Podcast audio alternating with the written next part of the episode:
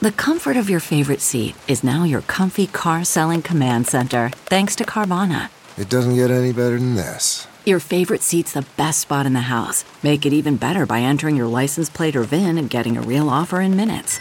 There really is no place like home. And speaking of home, Carvana will pick up your car from yours after you finalize your offer. Visit Carvana.com or download the app and sell your car from your comfy place.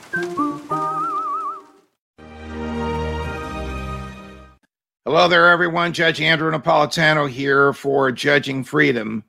Today is Wednesday, April 6th, 2022. It's about 4:30 in the afternoon on the East Coast of the United States. I just made this announcement, but I'm so happy about it. I want to make it again. This Tuesday, April 11th at 12:45 in the afternoon, uh, as one of our regular viewers just reminded me, the Thomas Jefferson of our age will be a guest on Judging Freedom former congressman and noted physician, Dr. Ron Paul, my longtime friend, my ideological hero. It's an absolute thrill for me to have him on the show. Like and subscribe. Like this show and subscribe to it and get your friends and relatives to do the same. It broadens our reach. And watch us Tuesday, April 12th at 12:45 in the afternoon where I get to interview my hero, Congressman Ron Paul. Now to the issue uh, of the day. You probably never heard of this guy. I never heard of him either. You can't make this name up. Smiley Martin. Smiley Martin is a 27 year old who was just arrested uh, in the assassination like killings of six young people outside of the nightclub uh, in Sacramento, California over the weekend. His brother was also arrested, but the brother has not yet been charged. Six people killed, 12 people injured uh, 70 shots fired in 54 seconds. They obviously knew how to use uh, the weapons. One of the weapons he had with him was a machine gun. Yes, an old fashioned machine gun, unlawful in the United States for anyone, even the police and the military, since 1934. But that's not the point here.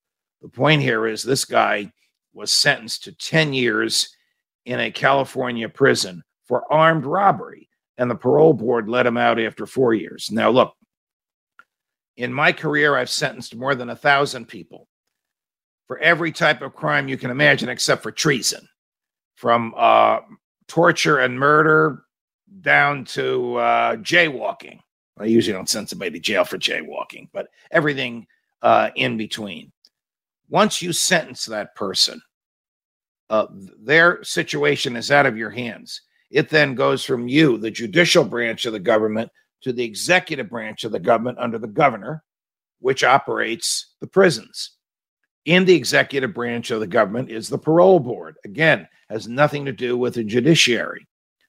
The judge usually isn't even told that somebody he sentenced to 10 years in jail is now seeking parole after just four, particularly in a crime of violence uh, the courts will surely, or the press will surely, using the California version of the Freedom of Information Act, I hope they do, get their hands on the parole hearing. And what this fellow, Smiley Martin, said to persuade the parole board, and what the parole board said it thought it was doing consistent with California law to let this guy out of jail after just four years. Look, a lot of things went wrong here. This fellow is a career criminal. The parole board should have known that. California does not allow ordinary citizens to carry guns. If it did, he would have been stopped long before he killed six people. There's a lot of factors legal, constitutional, moral, and cultural here. But what is getting under people's skin is how does an armed robber and a career criminal get off with serving just four years when he was sentenced to 10? The system in which I served in New Jersey, you have to serve 85% of your time, no matter how good you are, how compelling the reason is for you to leave jail. Same in the federal system. You serve 85% of your time. Obviously, that is not the case in California. And obviously, a big mistake was made here. And I encourage my colleagues in the press to get their hands on those parole documents and find out what went wrong. And I also encourage my friends in California get rid of that governor, get rid of a legislature that's afraid to let you protect yourself.